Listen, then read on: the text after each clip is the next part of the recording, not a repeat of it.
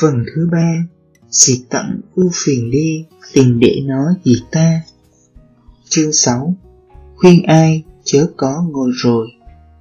Tôi không bao giờ quên đêm đó. Cách đây ít năm Khi ông Malcolm Douglas Theo học một trong những lớp giảng của tôi Dưới đây là chuyện thiệt sao ông kể cho tôi nghe. Gia đình ông gặp hai tai họa liên tiếp. Lần đầu, đứa con gái cưng của ông mới 5 tuổi, thình lình chết. Hai vợ chồng ông tưởng không sao chịu nổi cảnh từ việc đó. Mười tháng sau, ông bà lại bỏ một người con gái nữa, sinh được năm ngày. Hai cái tan kế nhau, đau đớn thay, ông mất ngủ, mất ăn, cũng không nghỉ ngơi được nữa. Bộ thần kinh của ông xúc động mạnh quá, lòng tin tưởng tiêu tan. Sau cùng, ông lại bác sĩ khám bệnh Bác sĩ này cho ông thuốc ngủ, bác sĩ kia khuyên ông du lịch. Ông ta thử cả hai, nhưng đều vô hiệu. Cơ thể ông như bị kẹp vào một chiếc kìm, mà hai mỏ kìm mỗi ngày một siết chặt lại. Đoạn đường ai có qua cầu mới hay. Ông kể, nhưng cũng may tôi còn một đứa con trai 4 tuổi. Nhờ cháu, tôi tìm được giải pháp cho tình thế bi thảm đó. Một buổi chiều, trong khi tôi ngồi than thở một mình, Cháu hỏi tôi, ba ơi, đóng cho con chiếc tàu nhé. Tôi không buồn đóng tàu chút nào, mà cũng không buồn làm việc gì cả, nhưng cháu nằm là đòi cho kỳ được, tôi đành phải chiều cháu. Đóng chiếc đồ chơi đó, mất khoảng 3 giờ. Lúc đã xong, tôi nhận thấy rằng đã mấy tháng nay, lần đó tôi mới được hưởng 3 giờ bình tĩnh, hô dưỡng tinh thần. Nhờ sự phát ghét ấy mà tinh thần tôi ra khỏi kẻ mê man và bắt đầu suy nghĩ được một chút. Trước kia, óc tôi quay cuồng, có nghĩ ngợi được gì đâu. Tôi nhận thấy rằng trong khi bận làm việc nào đó, cần phải tính toán, nỗi lo buồn khó mà tồn tại được. Trong trường hợp của tôi, công việc đóng tàu đã thắng nỗi buồn của tôi, cho nên tôi quyết định kiếm việc mà làm cho khỏi ngồi không. Ngay đêm đó, Tôi đi khắp phòng này sang phòng khác là một bản kê những việc cần phải thi hành. Có việc bao đồ đạc phải sửa lại, tủ sách, bậc thang, cửa sổ, mái ngói, quả nấm, ống khóa, vôi rỉ nước. Thiệt là lạ lùng, trong hai tuần lễ tôi kể ra được 242 công việc sửa chữa phải làm. Trong hai năm nay, tôi đã sửa chữa gần hết. Hơn nữa, tôi lại còn làm nhiều việc khuyến khích kẻ khác thành thử đời tôi được đầy đủ. Mỗi tuần, tôi bỏ ra hai đêm theo lớp giảng cho người lớn ở nữ ước. Tôi giúp việc xã hội trong châu thành, làm hội trưởng hội học sinh. Tôi dự hàng chục cuộc họp và quyên tiền giúp hội thập tự, còn nhiều hoạt động khác nữa. Bây giờ, tôi bận việc đến nỗi không có thời gian để buồn lo. Không có thời gian để lo lắng. Chính ông Winston Churchill cũng đã nói như vậy khi ông làm việc 18 giờ một ngày trong những tháng nguy kịch nhất hồi chiến tranh. Người ta hỏi ông có lo về nhiệm vụ ghê gớm của ông không? Ông đáp, tôi quá bận, không có thời gian để lo chi hết. Ông Charles Caring cũng ở trong tình trạng đó khi ông bắt đầu chế một thứ máy cho xe hơi tự động khỏi cần quay. Ông mới từ chức phó trưởng ban của hãng General Motors và qua giúp việc cho ban nghiên cứu của hãng đó. Ban này nổi tiếng khắp thế giới, nhưng hồi ấy ông nghèo tới nỗi phải dùng một cái lẫm chứa cỏ khô làm phòng thí nghiệm. Nhờ có 1.500 Mỹ Kim của vợ ông kia cóp trong khi dạy đàn piano mà ông có tiền độ nhật. Nhưng ông lại phải mượn trước 500 Mỹ Kim ở số tiền bảo hiểm nhân mạng của ông được mới sống đủ. Tôi hỏi bà Karen trong mấy năm ấy, bà có lo buồn không? Bà đáp, có, tôi lo buồn đến nỗi mất ngủ. Nhưng nhà tôi thì không, nhà tôi xây xưa làm việc, không hề còn biết lo buồn. Nhà bác học chứa danh Pasteur đã nói về sự bình tĩnh tại các thư viện và các phòng thí nghiệm. Tại sao vậy? Vì những người trong phòng ấy thường mê man vào công việc của họ, không còn thời giờ để lo nghĩ về mình những nhà nghiên cứu ít khi bị bệnh thần kinh suy nhược, họ không có thời giờ phung phí. Chỉ làm việc không ngừng cũng đủ cho nỗi lo âu phải tiêu tan. Tại sao lại giản dị như vậy? Nhờ đó mà luật sau này, một trong những luật quan trọng nhất mà các tâm lý gia đã tìm ra được. Óc người ta, dù thông minh đến đâu đi nữa, cũng không thể đồng thời nghĩ đến hai điều. Bạn không tin ư? Được, xin bạn thí nghiệm đi. Bạn hãy ngã lưng vào nghĩa, nhắm mắt lại, rồi ráng cùng một lúc nghĩ tới tượng thần tự do và tới công việc bạn định làm sáng mai. Bạn thấy rằng nghĩ tới cái này rồi tới cái kia thì được, còn đồng thời nghĩ tới hai cái thì tối bất khả phải không? Những cảm xúc của ta cũng vậy, không thể đồng thời thấy hăng hái nhiệt liệt về một công việc nào đó và thấy chán nản thất vọng vì một nỗi lo buồn khác. Cảm xúc này xô đẩy cảm xúc kia đi, và sự bác giác giản dị ấy đã giúp các y sĩ chuyên bệnh thần kinh trong quân đội làm được việc phi thường hồi chiến tranh vừa rồi. Khi các binh sĩ trở về từ mặt trận, tinh thần hoảng loạn đến nỗi thành bệnh, thì các bác sĩ ra phương thuốc, đừng cho họ ngồi không. Người ta không để các bệnh nhân được ngồi yên một hàng, thường là họ bắt họ phải hoạt động ở ngoài trời như câu cá, săn bắn, đánh banh, chơi cầu, chụp hình, làm vườn hoặc khiêu vũ khiến họ chẳng có phút nào rảnh để nhớ lại những lỗi ghê gớm ở trận tiền. Phương pháp trị bệnh thần kinh đó của các bác sĩ tên là tác động liệu pháp thì không hề mới mẻ gì. Các y sĩ Hy Lạp đã cổ suý nó 500 năm trước Thiên Chúa Giáng sinh. Thời Benjamin Franklin, các tín đồ phái Quaker cũng thường dùng nó ở các tỉnh Philadelphia năm 1774. Một người lại thăm dưỡng đường do một tín đồ phải ấy lập ra đã lấy làm bất bình khi thấy những người đau bệnh thần kinh bị bắt phải, đang vải gai và y liền cho rằng các tín đồ đã lợi dụng những kẻ khốn nạn kia. Các tín đồ bèn giảng cho y hay rằng họ nhận thấy hệ người bệnh là một chút thì bệnh tình bớt đi vì thần kinh của người bệnh được an tĩnh. Những nhà chữa bệnh thần kinh đều nói rằng công việc nghĩa là luôn luôn có việc làm, là thứ thuốc an thần, kiết hiệu. Ông Longfellow, một thi hào Mỹ, tìm được chân lý đó khi bà vợ trẻ của ông mất. Nguyên một hôm, bà đứng đốt xiên trên ngọn đèn cầy thì áo bỗng bắt lửa. Ông nghe tiếng kêu, chạy lại thì đã không cứu được nữa vì bỏng quá nặng. Trong một thời gian khá lâu, Thi Hào nhớ cảnh ghê rợn ấy nên đau xót quá đến ngừng thở điên.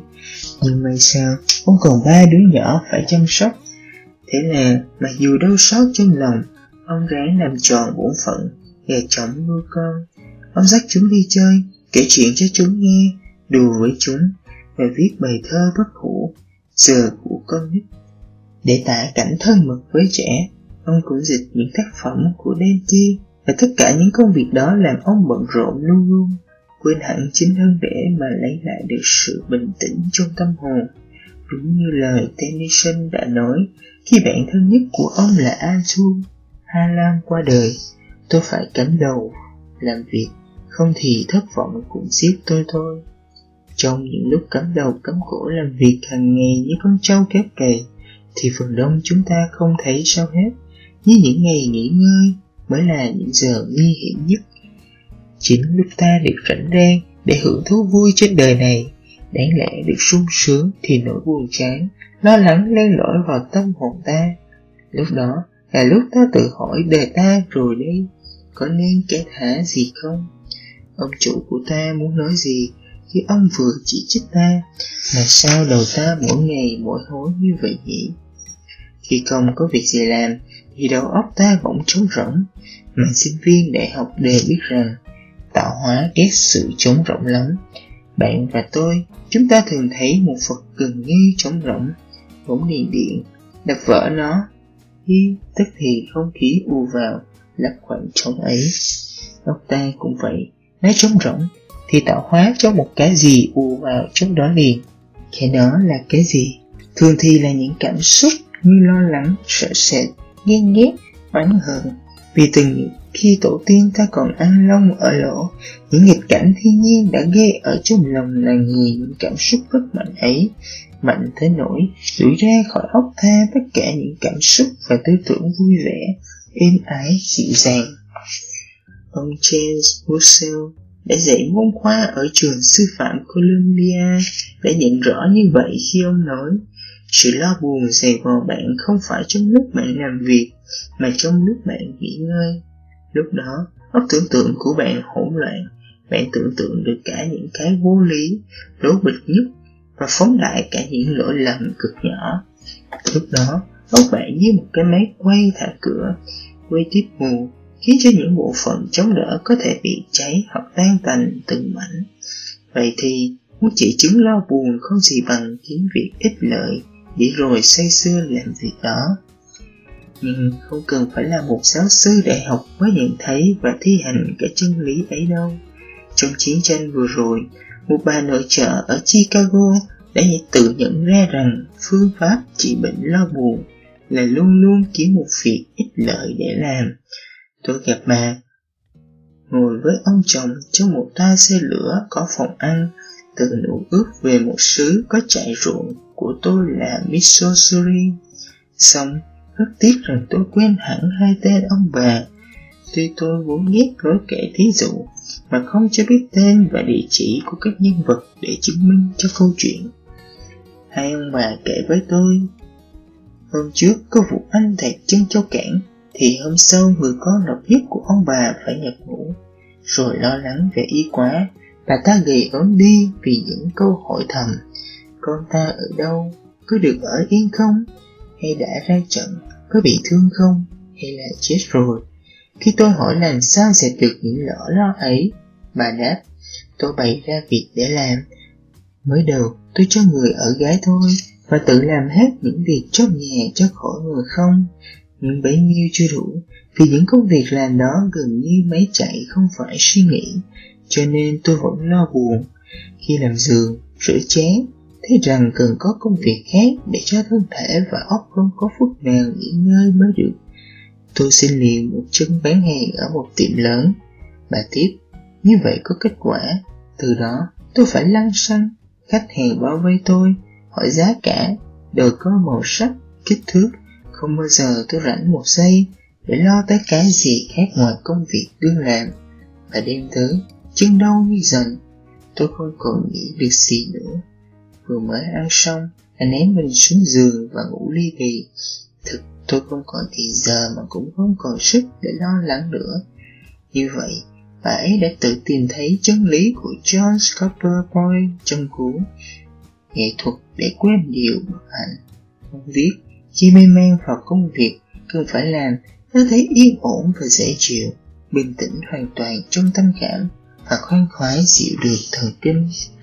Mới đây, một người phụ nữ thám hiểm nổi danh nhất thế giới là bà Osa Johnson.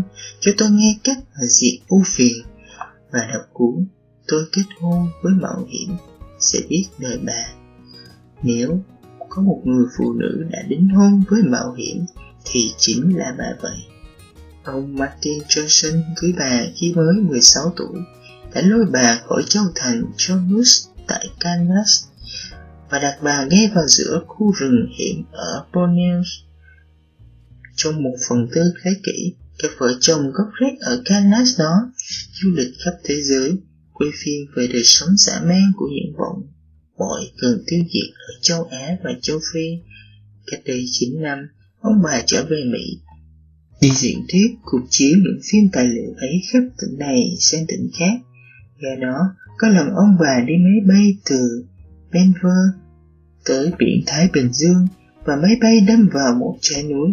Ông chết tức thì, còn bà bị thương nặng đến nỗi bác sĩ nói phải suốt đời nằm liệt. Nói vậy, vì họ chưa hiểu hết bà Osage Johnson. Ba tháng sau, bà ngồi trong một cái ghế có bánh xe diễn thuyết trước một số thính giả rất đông. Rồi mùa đó, bà dùng kiểu ấy diễn thuyết trên 100 lần. Khi tôi hỏi bà, tại sao lại tự buộc vào khổ thảm làm vậy? và đáp, để khỏi có thời gian ưu tư. và Olaf Johnson đã tìm thấy chân lý mà Tennyson đã phô diễn vào thi ca cách đây khoảng một thế kỷ. Tôi phải cầm cụi làm việc, nếu không thì thất vọng chán nản sẽ giết tôi mất. Đô cũng đã tìm thấy chân lý ấy khi ông sống một mình trong cái chòi bị vùi lấp dưới lớp băng mênh mông, bao phủ nam cực như một nón đội lên trái đất, một lớp băng trùm, một đại lục bí mật rộng hơn diện tích chung của châu Âu và nước Mỹ. Đô đốc sống cô độc ở đó trong năm tháng, suốt một trăm hải lý ở chung quanh không có một sinh vật nào hết. Tiết trời lạnh đến nỗi ông nghe thấy hơi thở của ông đóng băng lại thành những tinh thể nhỏ xíu mỗi khi gió đánh bạc hơi thở qua tai. Chính cũng cô đơn của ông đã kể rõ năm tháng sống trong cảnh đêm tối, làm cho ta phát nản phát điên nở Ngày tối như đêm, ông phải kiếm việc làm để cho tinh thần khỏi rối loạn. Ông nói, đêm tới trước khi tắt đèn, ông tập thói quen vạch rõ công việc hôm sau. Ví dụ, như định để một giờ đào hành ra, nửa giờ sang phẳng đống tuyết, một giờ chém đống thùng xăng cho tự vững, một giờ đục những ngăn chứa sách trong bức tường hầm đựng thức ăn, và hai giờ để thay một kim ngang gãy trong chiếc xe. Ông tiếp, nhờ đó tôi tự chủ được mình, không thế thì chuỗi ngày của tôi không có mục đích, mà không có mục đích thì đời tôi chắc chắn đã tan rã rồi, tàn luôn vậy. Cho nên, nếu bạn và tôi ta có ưu phiền thì cứ nhớ tới phương thức cũ kỹ nhưng rất công hiệu ấy là bày ra việc làm. Lời khuyên đó không phải riêng của bác sĩ Richard Carbon trước làm ở trường thuốc Harvard mà thôi đâu. Trong cũ là người sống bằng gì? Ông nói, vì là y sĩ, tôi có cái vui thấy sự hoạt động chữa được người mắc bệnh thần kinh, chân tay run run tê liệt. Bệnh ấy do nghi ngờ do dự, sợ sẽ quá mà sinh ra. Sự làm lụng cho ta sự can đảm, và sự can đảm cũng như lòng tự tin giúp cho Emerson lưu danh muôn thở. Nếu bạn và tôi không kiếm được việc làm, cứ ngồi không mà nghĩ vớ vẩn, thì có một ngày bị sự sinh ra và đột khoát phá tan những năng lực hành động và ý chí của ta. Tôi được biết một nhà buôn ở nụ ước đã thắng về vì sự đó bằng cách cắm đầu vào việc luôn tay, tới nỗi không có thời giờ u phiền nữa. Ông tên John Perlomay và hẹn ông ở đường 40 Burgess.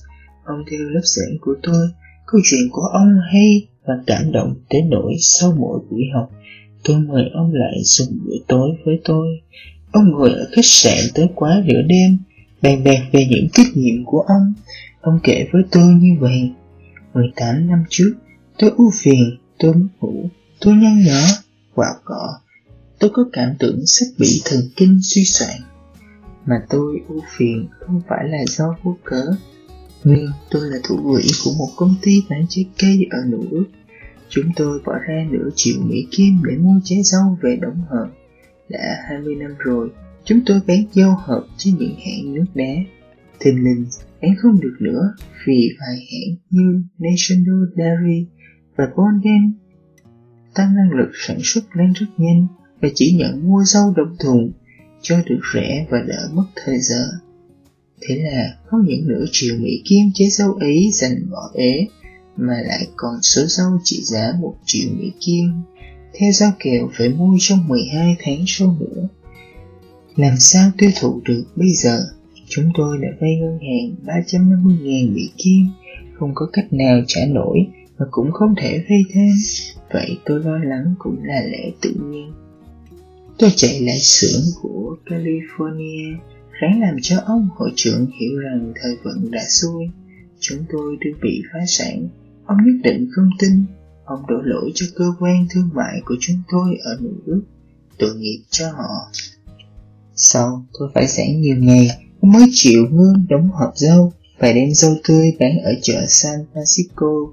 Như vậy, nỗi khó khăn của chúng tôi gần giải quyết được. Đáng lẽ tôi hết lo, nhưng trái lại lo lắng là một thói quen mà tôi có thói tệ hại ấy.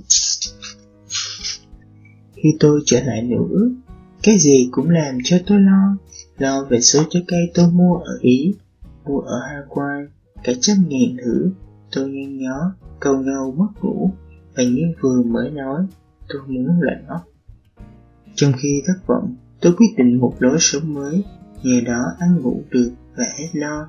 Tôi kiếm việc làm Tôi cầm cụi vào những việc chán hết tâm trí tôi, đến nỗi tôi không còn thời giờ lo buồn nữa. Trước kia, tôi làm việc 7 giờ một ngày, bây giờ một ngày tôi làm 15-16 giờ. Tôi nhận những hình sự, trách nhiệm mới, nửa đêm về nhà, tôi mệt mỏi đến nỗi vừa lăn xuống giường được vài giây đã thiếp đi rồi. Tôi theo đúng chương trình này trong khoảng 3 tháng, thành thử tôi đã bỏ được tập hay lo, sau đó trở lại làm việc 7-8 giờ như đời sống cũ. Chuyện đó xảy ra 18 năm trước, từ đó đến nay không bao giờ tôi lo lắng hoặc mất ngủ nữa. Ông Bernard Shaw có lý, ông tóm tắt hết những điều đó trong câu này. Có muốn khốn khổ thì cứ phí công tự hỏi mình xem sướng hay khổ. Vậy bạn, đừng bao giờ phí công nghĩ đến điều đó nhé.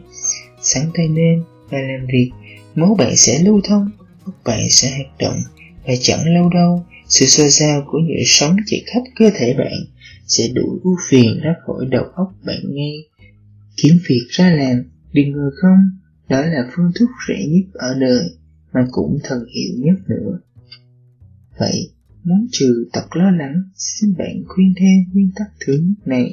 Đừng ngờ không, hãy lo lắng thì cầm cụi làm việc đi, để khỏi chết vì thất vọng.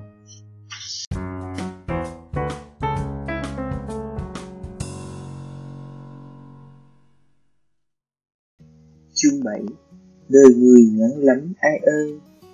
Có lẽ suốt đời tôi không quên được chuyện thê thảm dưới đây, Khi ông Robert Morse ở New Jersey kể lại. Ông bảo rằng, tháng 3 năm 1945 tôi đã học được một bài quan trọng nhất trong đời tôi, học được ở ngoài khơi biển bờ Đông Dương, dưới mặt nước hơn 90 thước. Bây giờ, chúng tôi có hết thảy 88 người ở trong chiếc tiền thủy đỉnh Maya SS-318. Nhờ máy đánh radar, chúng tôi biết có một đoàn tàu nhỏ của quân Nhật đương tiến tới. Vì trời sắp rạng đông, chúng tôi cho tàu lặn xuống để tấn công. Nhìn vào kính tiền vọng, tôi thấy một chiếc tàu hộ tống, một chiếc tàu dầu và một chiếc tàu thả miền. Chúng tôi liền thả ba trái thủy lôi về phía chiếc tàu hộ tống nhưng chắc đã có bộ phận nào hư trong máy móc của những thủy lôi ấy nên đều không chúng. Tuy chiếc tàu hộ tống không hay chi hết, vẫn tiến tới. Chúng tôi đang sửa soạn để tấn công chiếc tàu thả miền đi sau cùng. Chỉ chiều như một phi công địch đã nhận được vị trí của chúng tôi ở dưới 20 thước nước và đã đánh vô tiếng điện cấp báo nên hình lình chiếc tàu này quay mũi tiến thẳng lại. Chúng tôi liền lặn xuống hơn 50 thước để trốn, để để tránh những thủy lôi của địch. Tôi tắt máy quạt máy lạnh và tất cả những máy điện cốt không cho tiếng động nào hết. Nhưng nào có thế, ba phút sau, sáu thủy lôi nổ chung quanh chúng tôi như trời lông đất lở và đưa chúng tôi xuống đáy biển sâu trên 90 thước. Chúng tôi vô cùng kinh hoảng ở một sâu chừng 300 thước và bị tấn công là đã nguy hiểm rồi.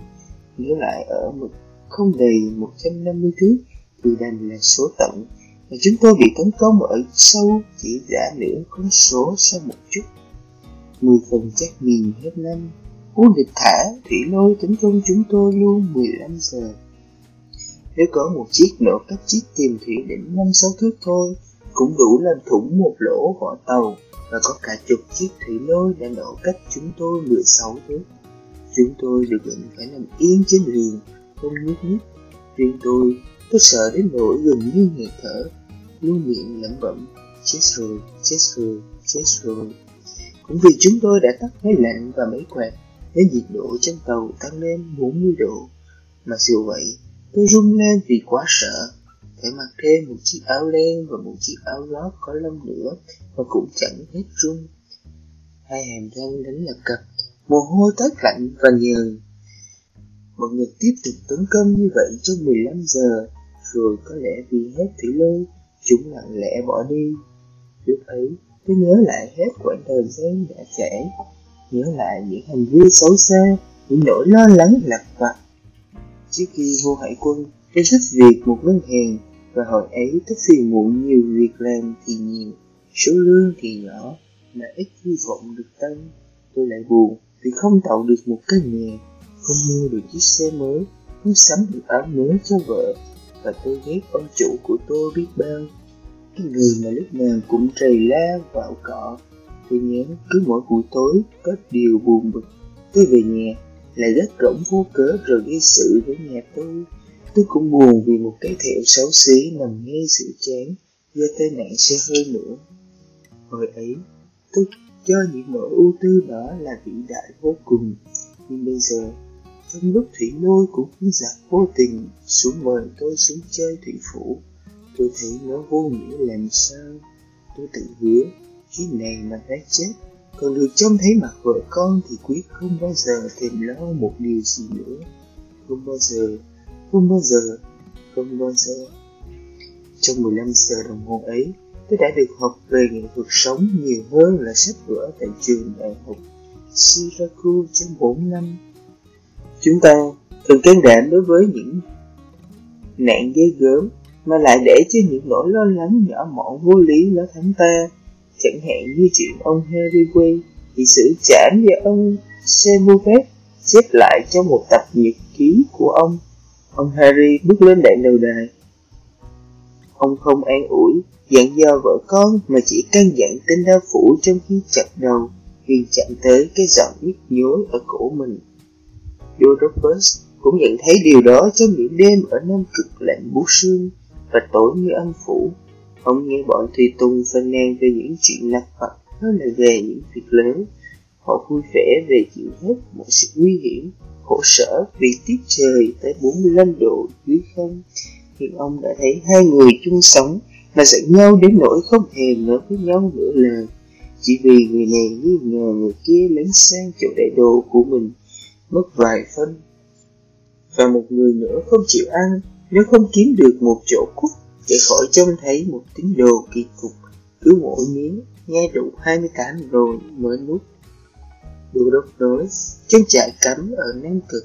Những chuyện vụn vặt như vậy làm cho những người dù trong kỷ luật thế mấy cũng gần như hoa điên Đô đốc có thể nói thêm rằng, những chuyện vụn vặt trong hôn nhân có thể làm người ta gần hóa điên và có thể sinh ra 50% bệnh đau tim ở thế gian này.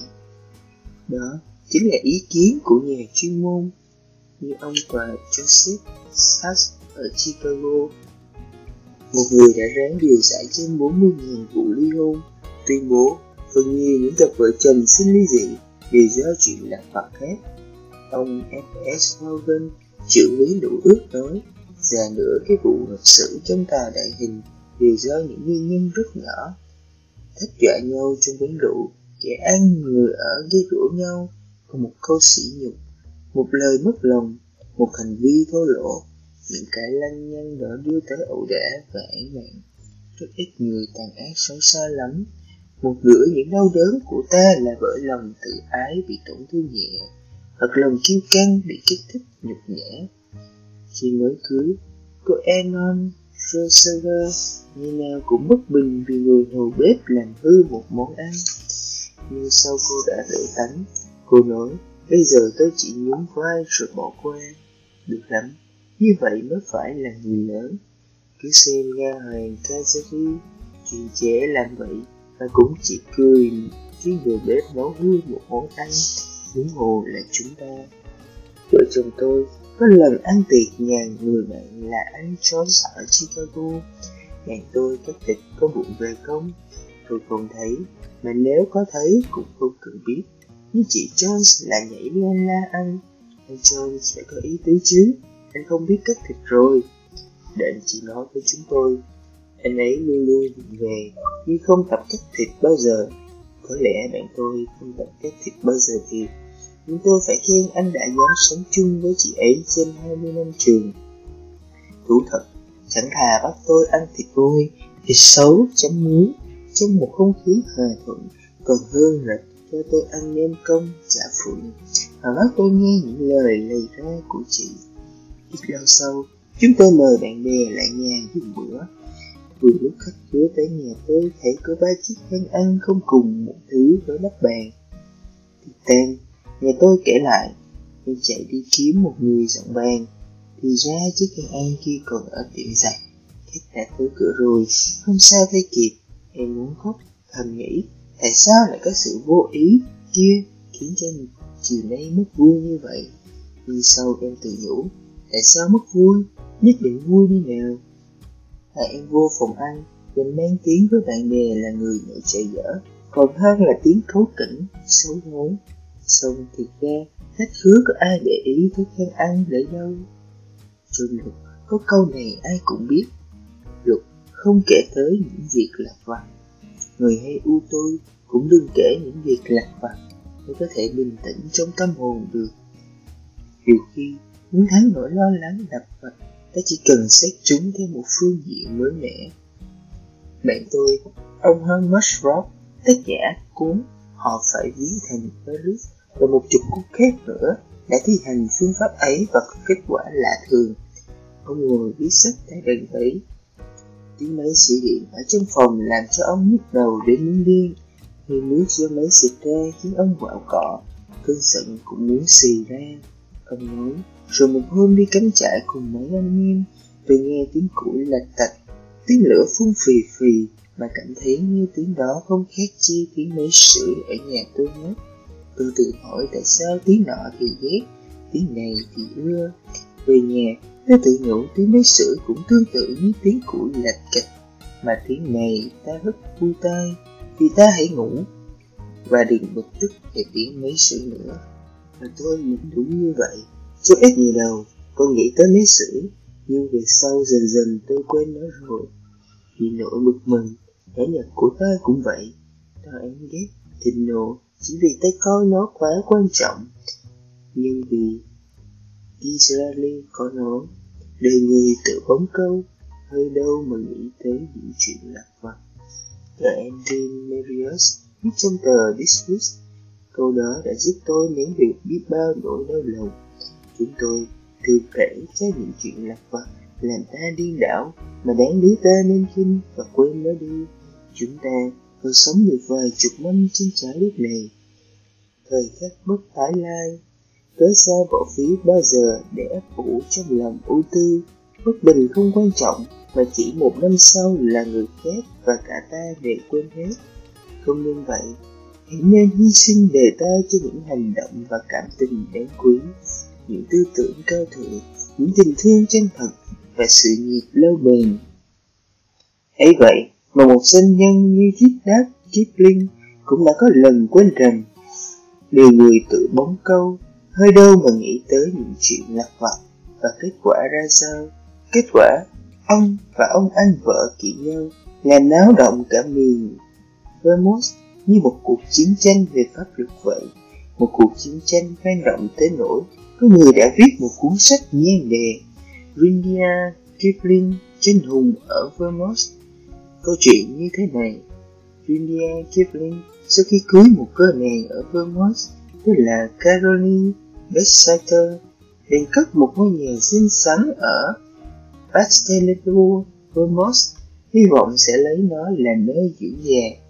Rồi nhưng vì cùng người anh vợ tên Betty Bexeter thân thiết trong khi làm việc cũng như lúc chơi bời Kipling mới mua một miếng đất của Bexeter mà thuận để y giữ lại làm quyền cắt cỏ. Nhưng một hôm, không biết nghĩ sao, Kiếp Liên lại trồng hoa trên bãi cỏ kia. Perseus thấy vậy liền sôi máu lên, La ó, chửi âm ỉ Kiếp Linh không kém, Cũng nổi lô đình.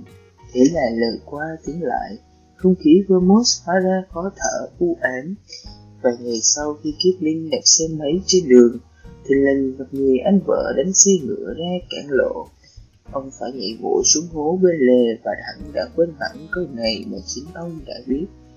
Nếu bạn giữ được tâm hồn bình tĩnh, trong khi những người chung quanh mất khóc phán đoán và chết bạn quá thản nhiên, thì bạn mới thật là con người. Ông mất ông phán đoán tới nỗi đời bác giam Pascal để xảy ra vụ kiện sôi nổi. Các nhà báo ở đô thị lớn đổ xô về Vermont, tin tức đi khắp thế giới.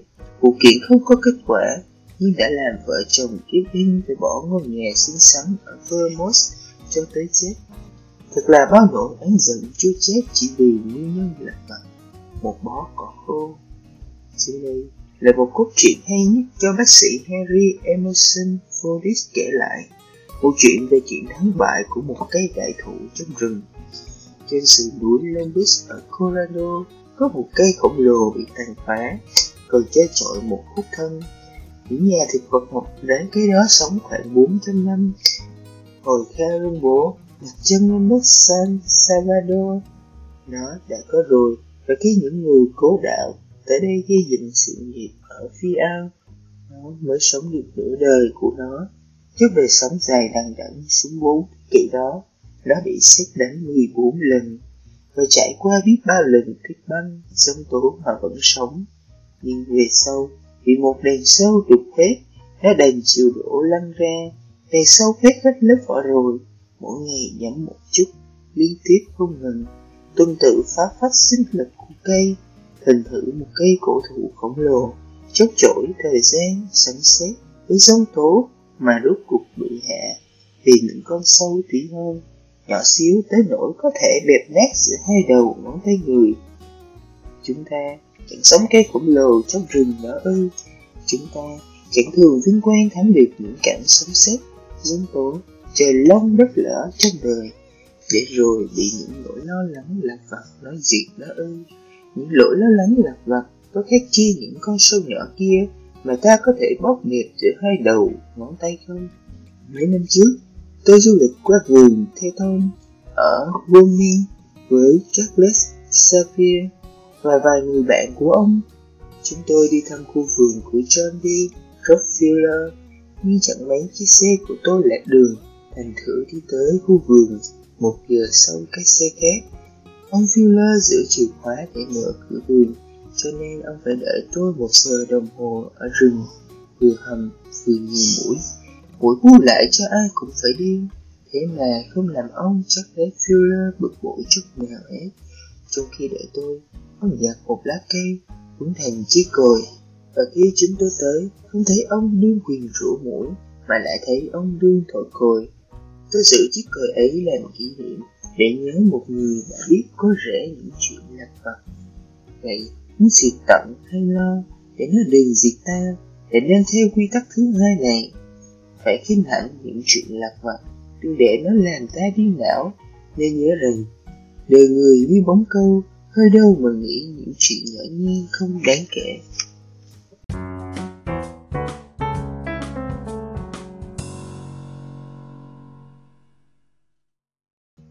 Chương 8 Một định lệ diệt được nhiều lo lắng Hồi nhỏ, tôi sống ở một nông trại tại Missouri và một hôm trong khi giúp má tôi lấy hộp anh đào, tự nhiên tôi ài lên khóc.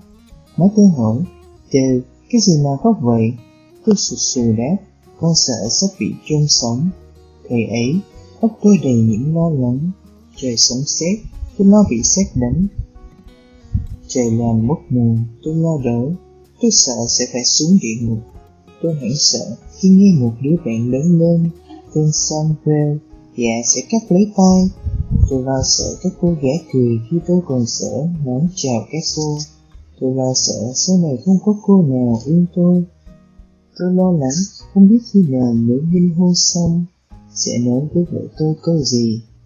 Tôi tưởng tượng sẽ làm lễ cưới tại một nhà thờ thôn quê rồi ngồi chiếc xe sông mã có rèm cũ mà chỗ về trại. Nói chuyện gì với vợ tôi suốt quãng đường về trại đó, làm sao được. Tôi suy nghĩ hàng giờ với vấn đề động trời đó trên phim kể chuyện. Và ngày tháng qua, tôi dần dần thấy rằng 99% những nỗi lo lắng ấy không bao giờ xảy tới. Chẳng hạn, như trên kia đã nói, tôi sợ bị xét đánh. Thì bây giờ tôi biết rằng, theo bảng thống kê mỗi năm của quốc gia, trong số 350.000 người chỉ có một người bị xét đánh, nghĩa là phần rủi ro chỉ một phần 350.000 còn sợ bị chôn sống mới vô lý nữa chứ. Tôi không tin rằng trong 10 triệu người có tới một người bị chôn sống, việc mà tôi lo lắng sẽ tới khóc. Trái lại, trong 8 người có một người chết vì ung thư, thế thì mới lo lắng ta lo bị ung thư, còn lý do hơn là lo bị xét đánh, chôn sống. Đã đành, trên kia tôi chỉ kể những ưu tư của tuổi thơ và tuổi xuân, nhưng biết bao lần Nỗi lo của người đứng tuổi cũng gần như vô lý như vậy. Bạn và tôi đều có thể giải được chính phần những u sầu của chúng ta bây giờ nếu chúng ta chịu luôn ưu tư trong một lúc, vừa đủ để suy nghĩ xem quy luật trung bình những lo lắng của ta có lý hay không. Hãng bảo hiểm nổi danh cơ sở hãng Leo ở London, sở dĩ kiếm được không biết bao nhiêu triệu là do cái khối trả lo của chúng ta, vì những sự ít khi xảy tới thể đánh giá với công chữ rằng những cái nạn mà họ lo đó không bao giờ có hết. Nhưng họ không chịu nhận như vậy là đánh cá, họ bảo là bảo hiểm.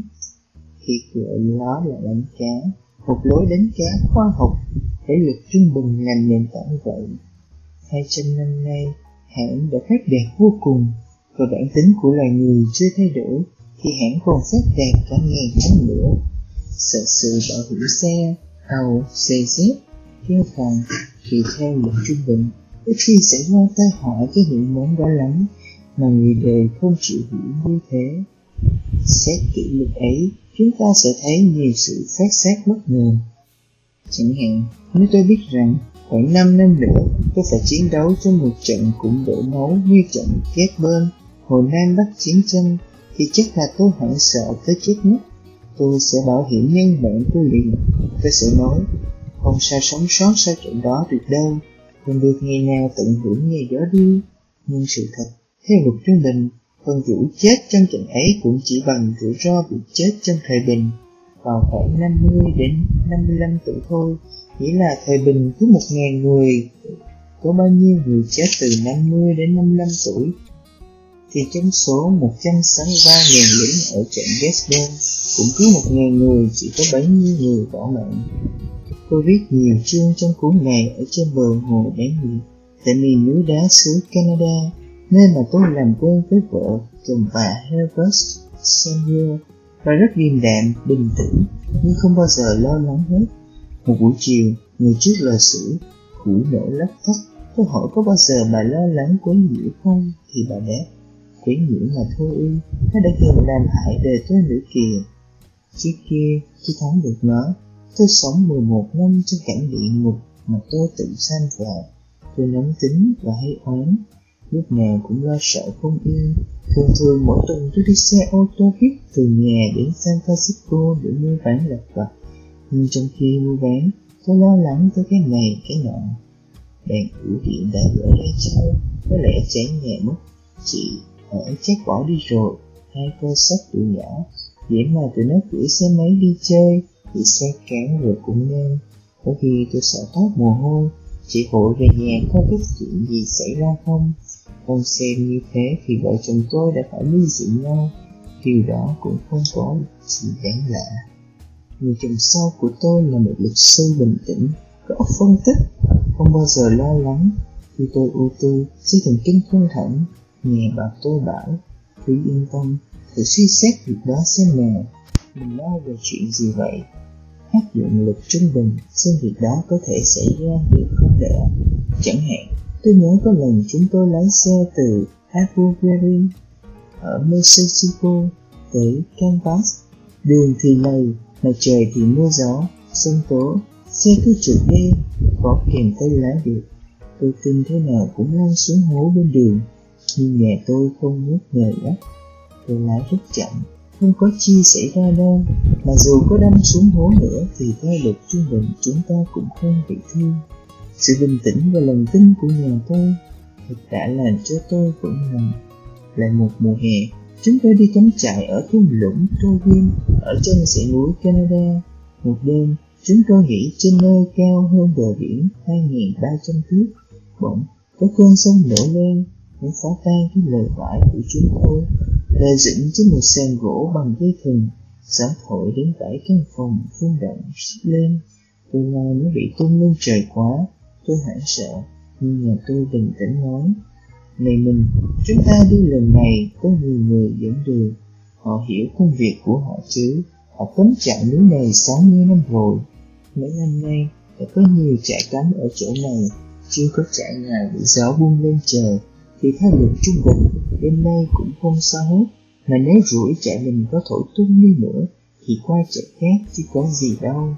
Thôi đừng lo nữa, tôi nghe lời và ngủ thẳng giấc suốt đêm rồi lại mấy năm trước ở miền California của chúng tôi phát sinh bệnh dịch trẻ con tê liệt trước kia Hay tin đó, tôi đã sợ và phát kinh động.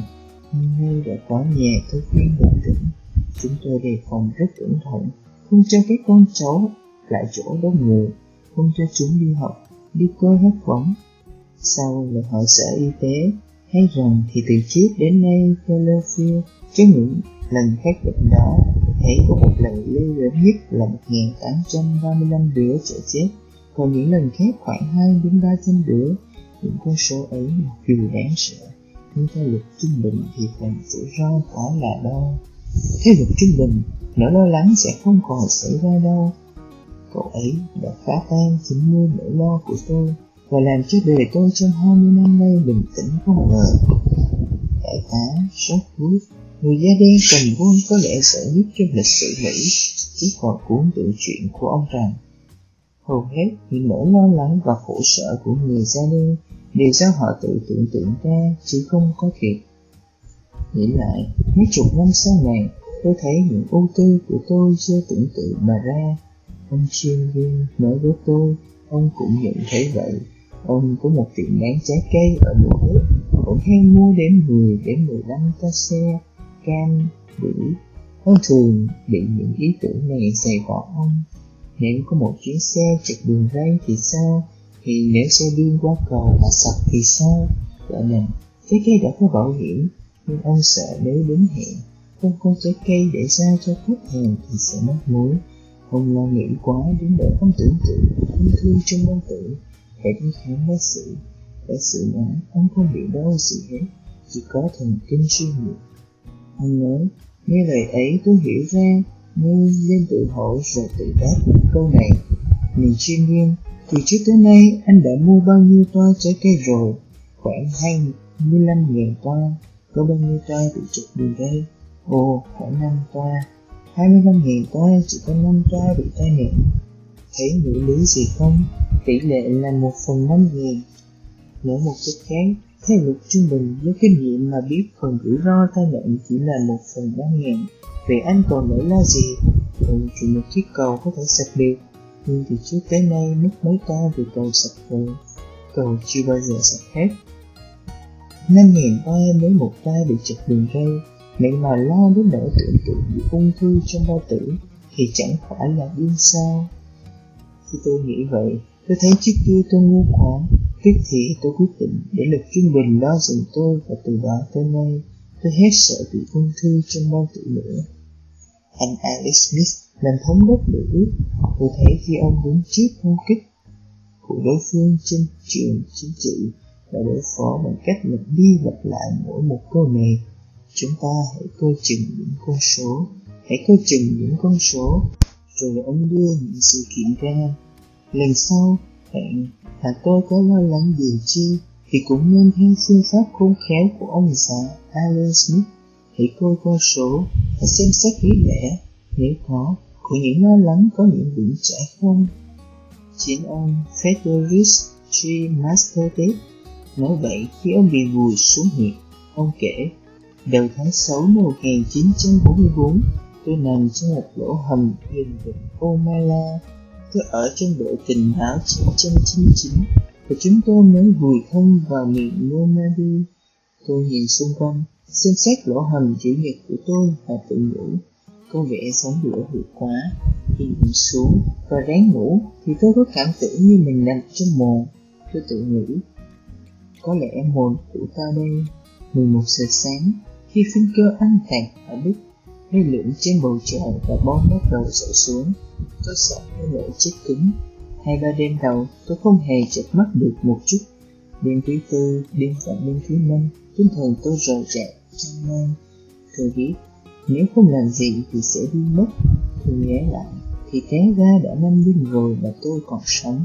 Cũng như những người bạn đồng đội, chỉ có hai người bạn bị thương, nhưng không phải vì bom địch vì mảnh đạn xuống cao xạ cho bộ đội. Thế rồi Tôi quyết định làm một việc gì có ích cho lo Tôi liền cất một cái máy gỗ dày che lỗ hầm để khỏi bị mảnh bom đạn. Tôi tưởng tượng khu đất mênh mông trên đó bộ đội đóng trại thép Và tôi nghĩ khi nào bom rớt trúng lỗ hầm nhỏ Sau đó tôi mới chiếc rượu Mà cái rủi ấy chỉ là một phần mười ngàn. Sau hai đêm suy nghĩ như vậy, tôi bình tĩnh lại và ngủ được, kể trong lúc có một chuyện như mưa nữa. Bộ đội Hải quân Hoa Kỳ dùng những bản thống kê về luật quân bình để nâng cao tinh thần thủy quân. Một cụ thương binh kể với tôi khi anh và bạn bè bị đưa xuống chiếc tàu chở xăng dầu tan một thứ xăng rất dễ bén lửa. Anh ấy đều hoảng hốt, họ tin nếu tàu bị trúng thì lôi sẽ nổ và tung họ lên trời mây xanh. Nhưng bộ đội hải quân Hoa Kỳ biết rõ hơn họ, cho nên đưa ra những con số chắc chắn chứng minh 100 tàu dầu tôi thì sẽ có 40 chiếc chìm. Trong 40 chiếc ấy thì chỉ có 5 chiếc chìm ngay mỗi trong 10 phút. Như vậy, nghĩa là lính đánh thủy có thể nhảy kịp xuống biển và phần vụ bị chết không lớn mấy. Tài liệu ấy có nâng cao tinh thần họ không? Đây, anh Lý Thánh Thủy kể chuyện chết Biết vực trung định rồi, tôi hết lo liền. Tinh thần của thủy quân cao hơn. Chúng tôi biết còn nhiều phần nay và theo luật trung bình, chúng tôi rất có hy vọng sống sót được. Vậy muốn gì phải lo trước khi nó diệt ta, theo quy tắc thứ ba này. Câu con sáu tự hỏi, theo luật trung bình, có bao nhiêu phần chắc chắn rằng tai nạn mà mình đương lo đó sẽ không bao giờ xảy ra.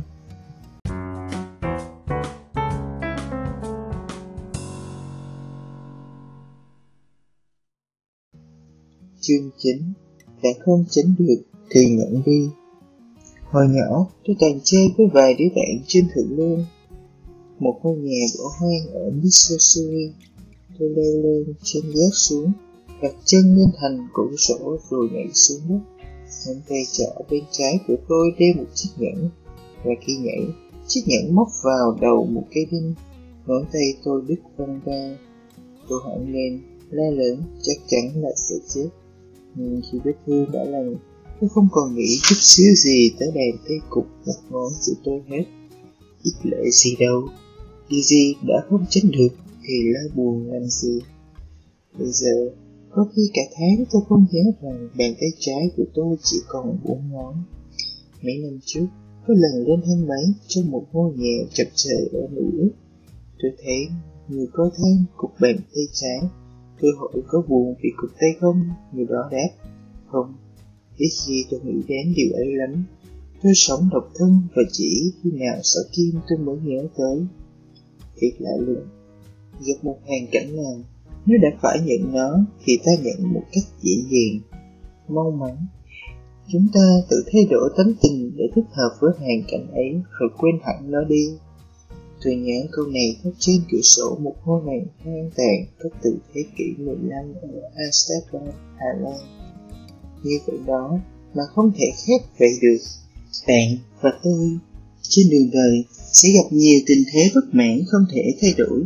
những lúc ấy tôi phải lựa lấy một trong hai đường sau này hoặc nhận tình thế đó mà tự thay đổi cách sống cho thích hợp hoặc chống cự lại để rồi hại sức khỏe và sau cùng may lấy bệnh thần kinh dưới đây là lời khuyên rất minh triết của một trong những nhà tâm lý tôi ngưỡng mộ nhất, ông William James chịu thuận với hoàn cảnh đi, biết nhận một tình thế đã xảy ra là bước được, bước đầu để thắng nổi những kết quả của bất kỳ tai họa nào. Và Elizabeth Thomas đã khổ sở mới tìm thấy chân lý ấy. Chính ngày mà nước Mỹ cử hành lễ đại thắng quân địch ở Bắc Phi, tôi nhận được một tín điện của bộ chiến tranh báo tin đứa cháu tôi mà tôi thương nhất bị coi là mất tích. Kế đó, một điểm tính khác cho hay là nó đã tự trận. Tôi đau đớn vô cùng. Từ trước, Tôi cho đời là rất đẹp Tôi có một công việc làm mà tôi thích Chu cấp cho đứa cháu ấy để cho nó nên người Tôi thấy nó thiệt là một thanh niên dễ thương Đáng làm kiểu mẫu. Trời đã thưởng công tôi, Rồi thì bút điện tính tới, Đất như sụp dưới chân tôi. Tôi thấy không còn lý do gì sống nữa. Tôi bỏ bê công việc, Lạc lẽo với bạn bè Phó hết thảy cho dòng nước chảy xuôi. Tôi hóa ra chua chát và út ức. Tại sao trời già độc địa bắt đứa cháu của tôi đi? Tại sao một thanh niên dễ thương như vậy có cả một tương lai sáng lạng trước mắt mà lại phải chết? Tôi không tin có thể thế được. Tôi ức ức quá đến nỗi muốn bỏ việc, bỏ cả xứ sở, tự giam cho một nơi để khóc lóc và than thở. Tôi xếp dọn giấy tờ trên bàn, sửa soạn đi xa, thì thấy một bức thư bỏ quên của cháu viết cho tôi khi thân mẫu của tôi mất mấy năm về trước. Trong thư nói, à mất, cô và cháu thấy nhà vắng hẳn đi, nhất là cô. Nhưng cháu chắc rằng cô sẽ nén buồn được, người chân lý cô đã tự tìm thấy. Cháu không bao giờ quên được cái chân lý đẹp đẽ ấy mà cô đã dạy cháu.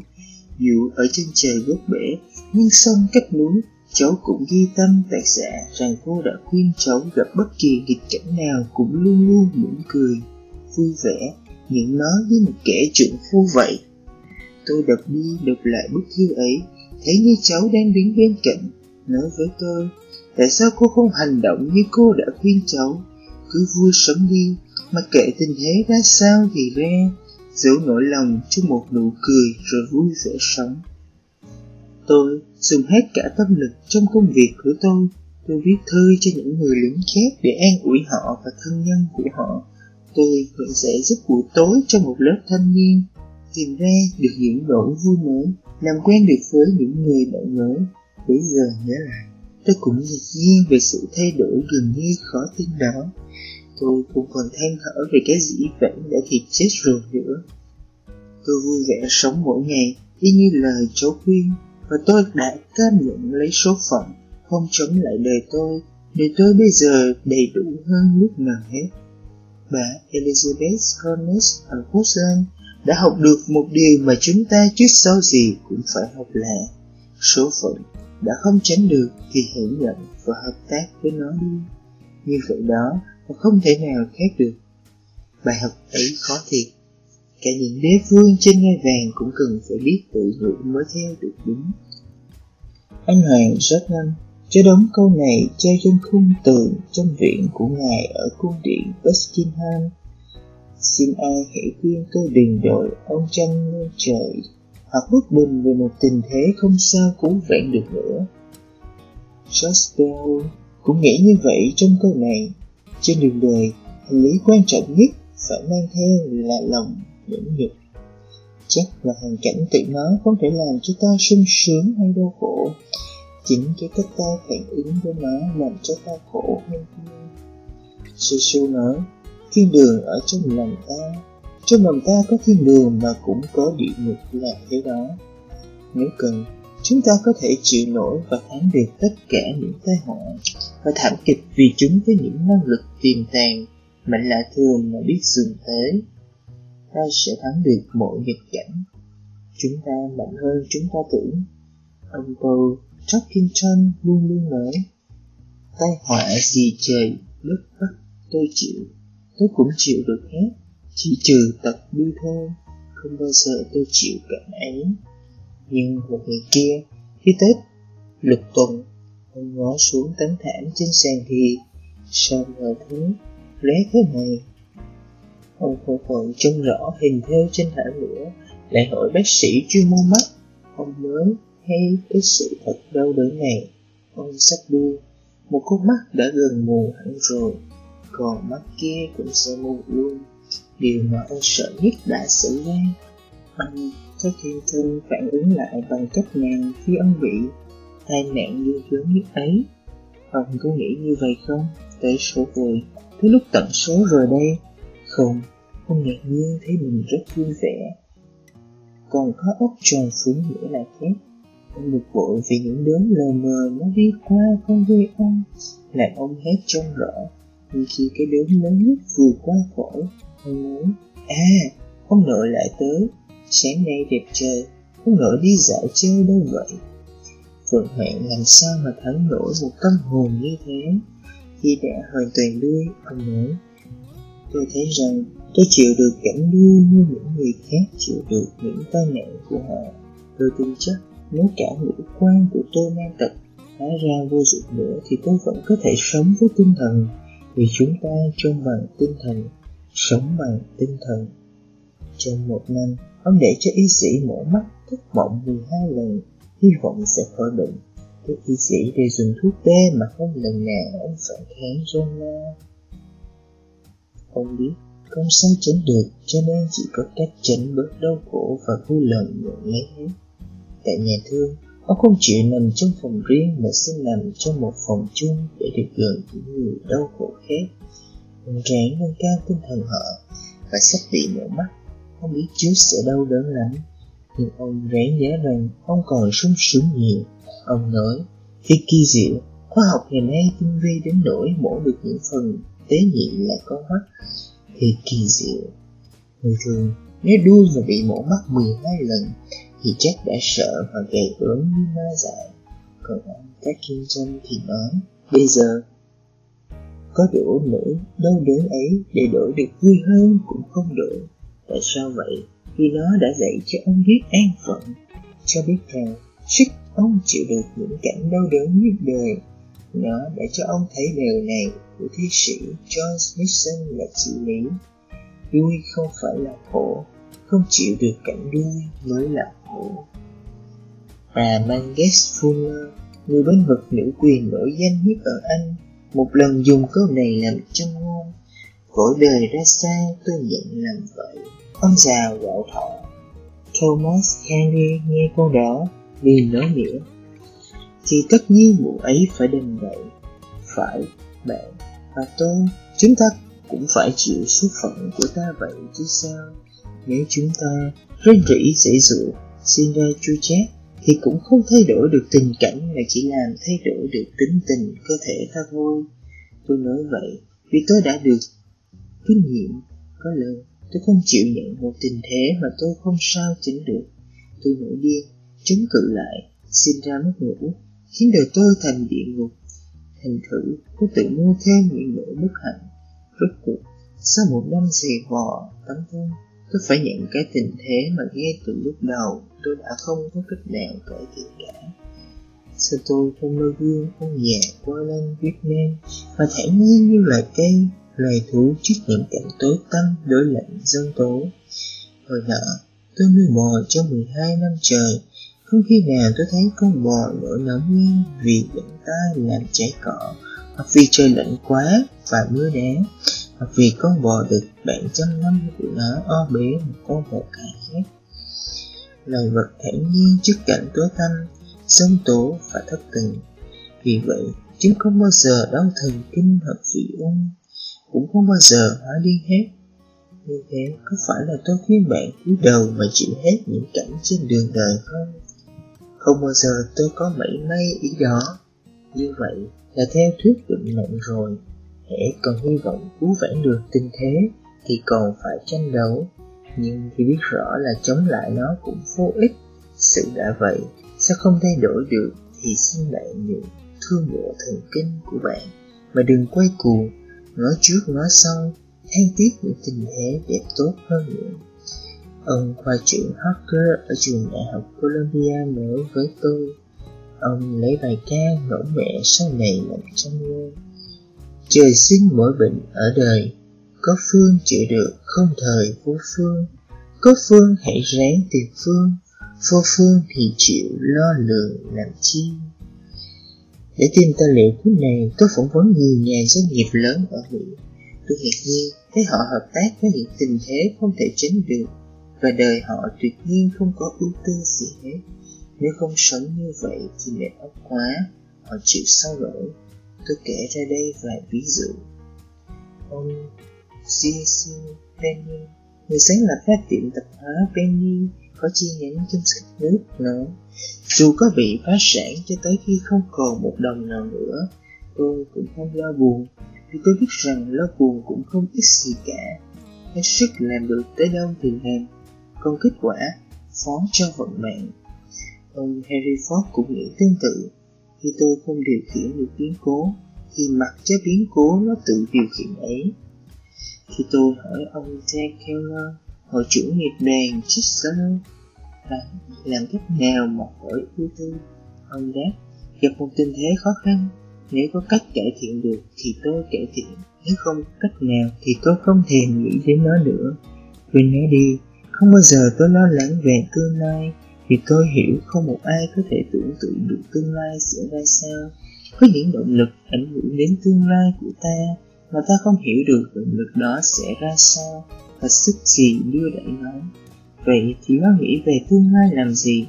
Nếu bạn khen ông Keller là một nhà doanh nghiệp khôn khéo đã tự kiếm ra được triết lý của Apple để cho dân La Mã 19 thế kỷ trước, chỉ có một cách tìm được hạnh phúc là đừng lo nghĩ về những điều ngoài ý lực của ta.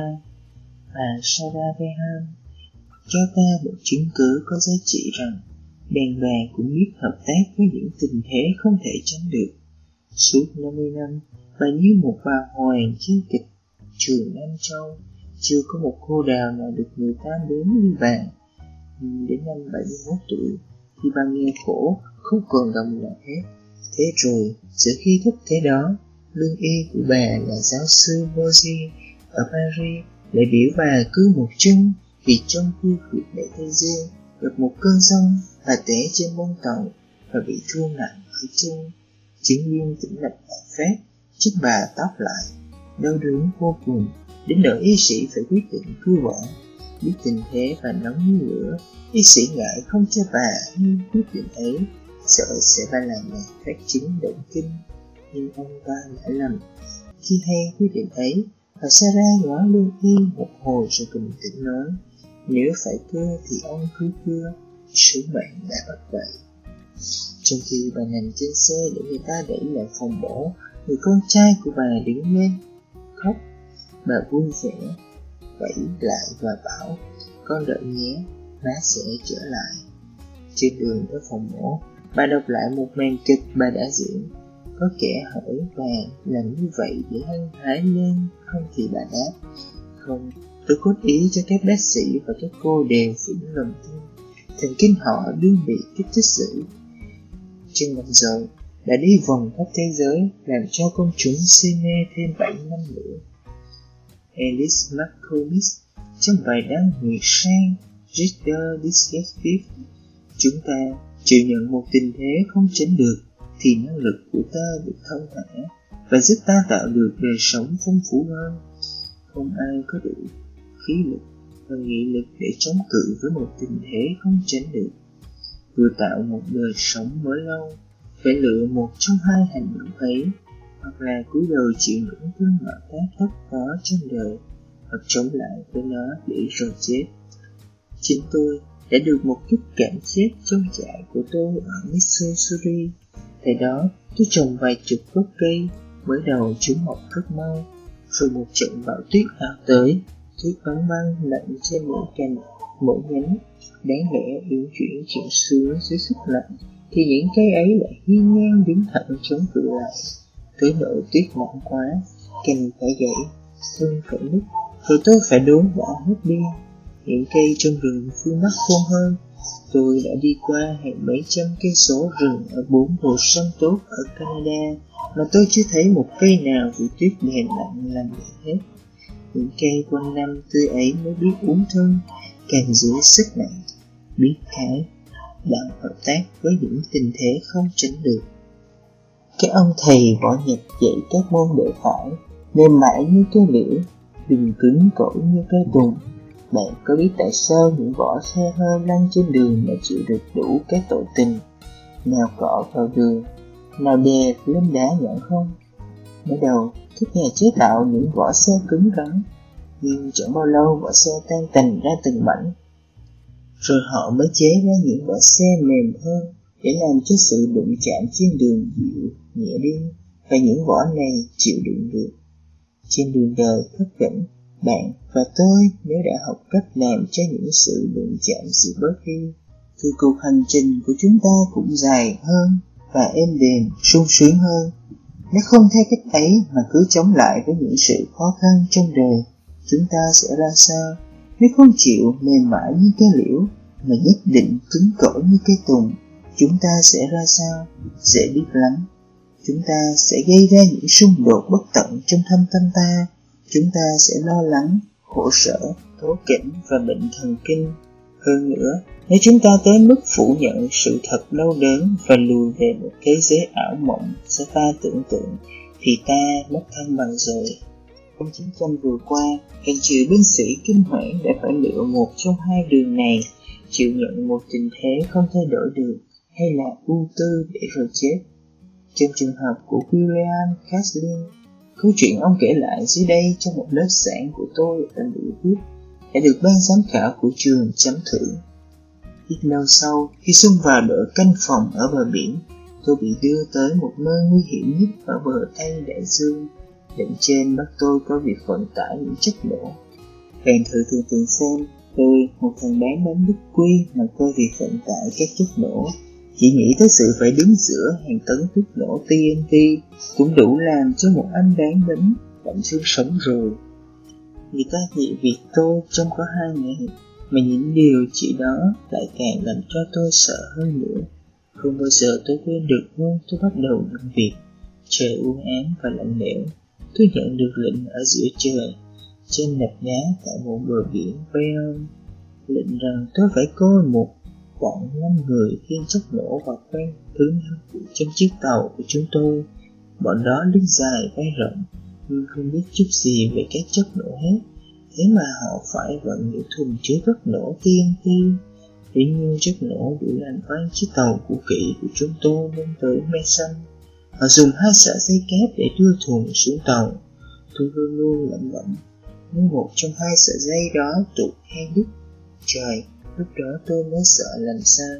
Tôi run lên Miệng tôi khô Chân tôi quỵ, Tim tôi đập thình thịch.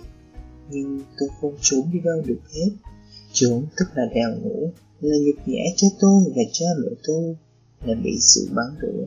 Cho nên tôi không dám trốn Tôi phải ở lại. Mắt tôi không rời những người phu Khi họ kia những thùng chất nổ một cách hờ hững và lạnh sương sống Chỉ vô ý một chút thì chiếc tàu sẽ nổ tung lên. Sau hơn một giờ kinh hãi, tôi bắt đầu suy nghĩ một chút. Tôi tự nhủ, cứ cho là chiếc tàu sẽ nổ tung lên trời thì đã làm sao? Ta sẽ chết tức tốc, có hay chết gì đâu. Chết cách đó giản dị quá. Ờ, có nhớ là chết vì nổ uống nhiều. Tôi đừng đi nữa, ở đời ai mà phải chết. Ta phải làm công việc đó, không thì bị bắn vậy sao không ráng thích nó đi? Tôi phụ nữ như vậy hàng giờ đã bắt đầu thấy dễ chịu sau cùng mắt tôi nhận một tình thế không thể thay đổi được và nhờ vậy tôi thắng nỗi vô tư và sợ sệt. Tôi ghi tâm thật sợ bài học ấy. Bây giờ, mỗi lần lo nghĩ về một điều không sao thay đổi được, tôi nhún vai nói, quên nó đi. À tôi thấy phương pháp ấy không hiểu. Ngoài cái chết trên thánh giá của Đức Chúa Giêsu, cái chết nổi danh nhất trong lịch sử nhân loại là cái chết của Sophas. Mấy nghìn năm sau, hai người vẫn còn đọc và thích đoạn văn mất ngủ của Platon tại cái chết đó.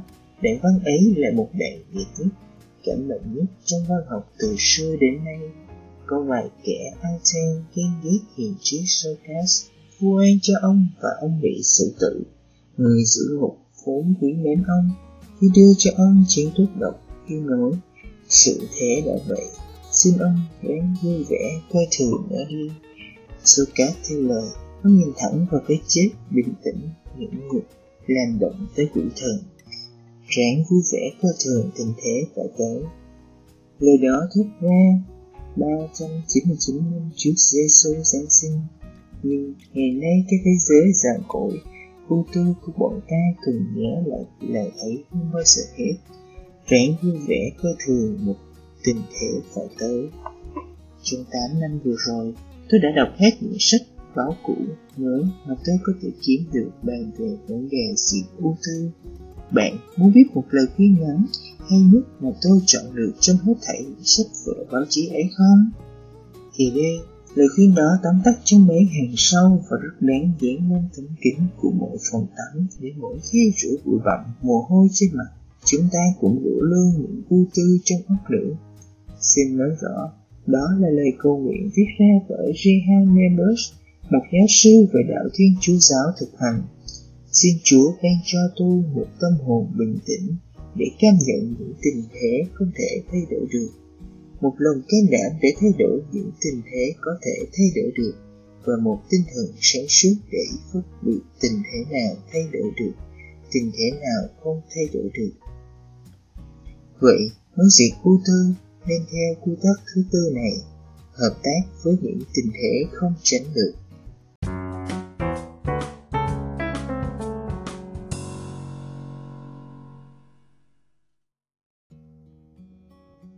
Chương 10 Tốt lo ngại Bạn có biết cách kiếm tiền ở thị trường chứng khoán không?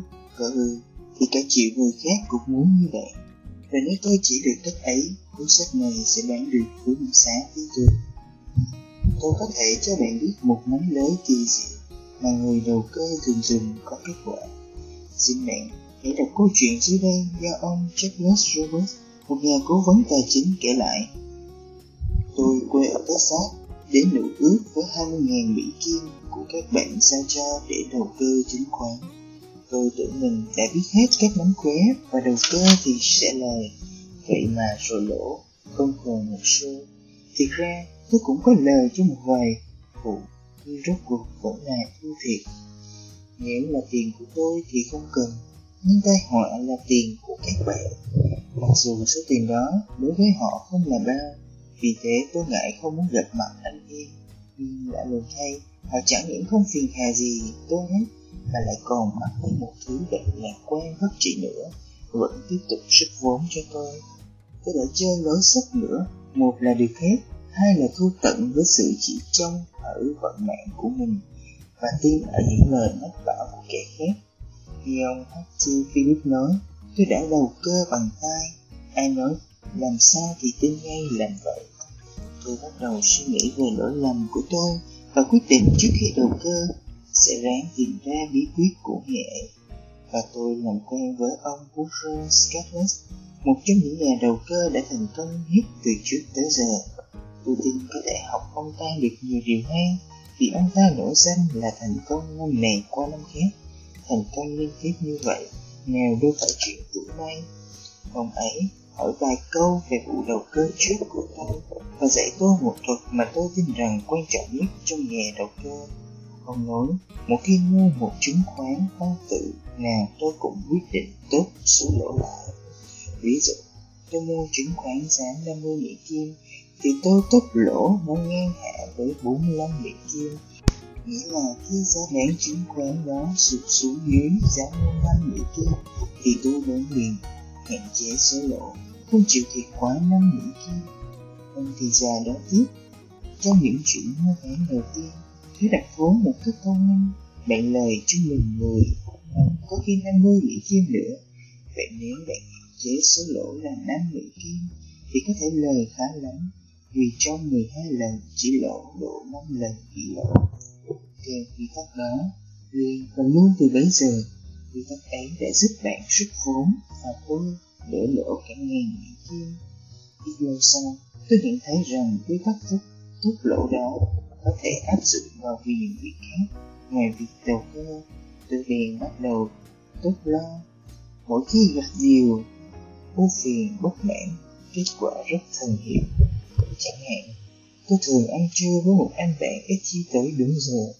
Trước kia nhiều phen tôi mất thì giờ để anh ta tới nửa bữa sau cùng tôi tất đợi tôi nói anh điều này tôi chỉ để anh 10 phút thôi, rồi thì tốt nếu anh tới trễ quá 10 phút, thì hẹn anh chung bàn chúng ta sẽ gọi xuống biển để làm thôi sao ra trời hỡi phải chi trước kia tôi có đủ lương tri để tốt tính nóng nảy, tính dễ dựng sự, hay tự bào chữa, hay hối hận và tất cả những kích thích về cảm xúc và tâm hồn tại sao tôi ngu lừa không nhận thức được tình thế có hại cho sự bình tĩnh của tâm hồn là tự nhủ rằng, này Dale Carnegie tình thế này chỉ đáng làm cho anh lo âu đến thế là cùng.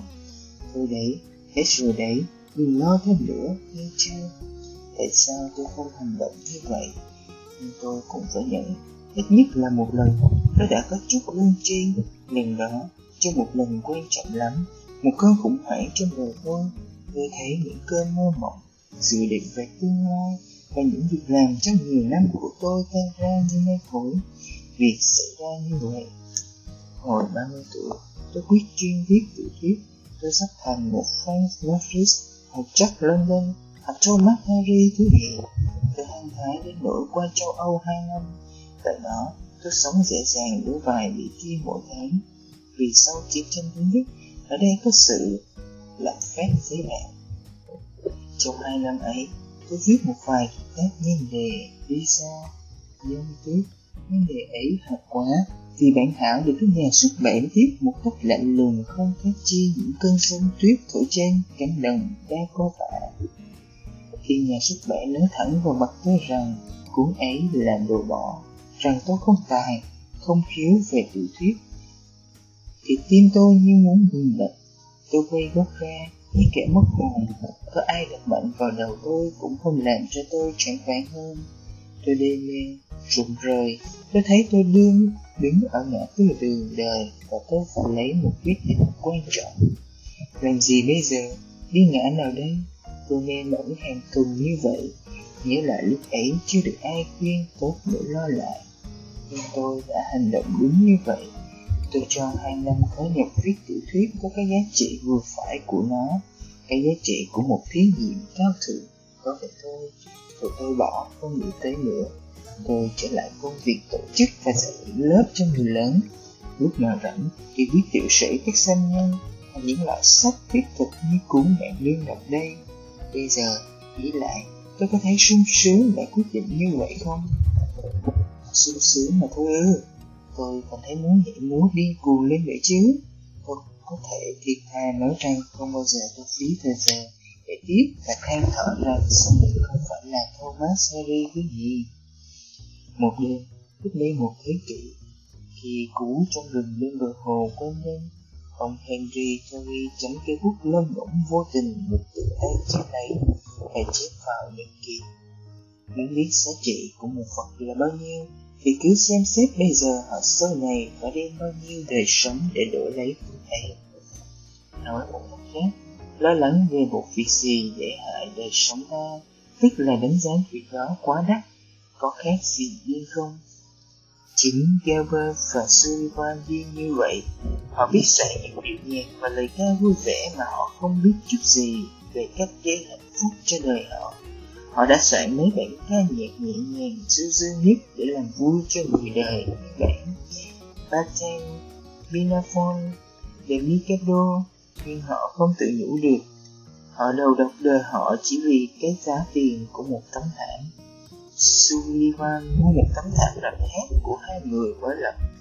River thấy đất tiền quá nổi sung ngang, thế rồi họ kiện nhau, và cho tới chết không thèm nói với nhau nửa lời khi Sullivan đã soạn xong điệu nhạc cho một tác phẩm mới, thì tự chép lại gửi cho Giver và Giver viết rồi, lời ca cũng chép lại gửi cho Sullivan có lần họ phải ra sân khấu cùng một lúc, thì mọi người đứng một đầu. Người quay mặt ra phía này để chào khán giả. Người nói phía kia để khỏi trông thấy bằng nhau. Họ không biết tốt, nỗi giận của họ lại như một lần trong trận Nam Bắc chiến tranh, khi nghe bản thân tố áo những kẻ thù cay độc nhất của mình, anh nói, các anh còn sẵn xa hơn tôi nữa. Có lẽ tôi dễ làm lành quá, nhưng không bao giờ tôi nghĩ rằng giận nhau là có lợi. Chúng ta nếu có thì giờ để cái lộn suốt nửa đời người. Nếu có người nào thôi không thích tôi nữa, thì tôi quên hẳn chuyện cũ đi liền. Tôi ước gì một bà cô của tôi, mà gì em đi cũng sẽ quên giận như cô nhỉ? Bà và ông chồng tên là Phan. Sống tại một khu xã trại cạnh cuối rồi chung quanh là đất cằn và hầm hố, và trong nhà thì xó nào cũng đầy những con rắn hà và mình bị cực nhọc và chọc bóp từng xu. Nhưng bà muốn sống nàng và ít đùa trang hàng khác trên nhà cửa để sáng sủa, nên đã đi mua chịu những món ấy tìm tạp hóa thêm Erasmus. ông thấy bà công nợ thì xin lo lắng, Cả lại cũng như các chủ trại khác, Có tính rất ghét sự mua chịu. Không gầm bảo đen Emerson Viên bán chịu cho bà nữa Khi nghe tin, bà nổi giận đùng đùng Và năm mươi năm sau, Bà vẫn chưa nguôi Tôi nghe bà kể lại chuyện ấy cả chục lần rồi. Lần cuối cùng gặp tôi, Bà đã bảy mươi tuổi. Tôi thưa với bà, Thưa cô Dượng đã làm mất mặt cô như vậy, Quả là dượng có lỗi? Nhưng thật tâm sự. Đã hơn nửa thế kỷ mà cô vẫn còn nhậu về chuyện đó hoài thì cô còn vô lý hơn sự lắm nữa.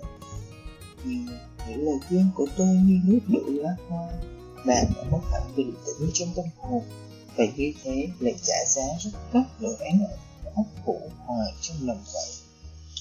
Benjamin Franklin hồi 7 tuổi trở làm một việc mà 70 năm sau không còn nhớ tới. thở ấy, ông mê một chút còi tu hít, mê đến nỗi chẳng hỏi cái giá chi hết, đã dốc ráo tiền trong túi ra mua. để chục năm sau, ông viết thư cho bạn. Rồi tôi về nhà, vừa đi vừa thổi, thích chí lắm, nhưng các anh chị tôi thấy chả hơi quá, chế giễu tôi, khiến tôi xấu hổ quá, hòa lên khóc.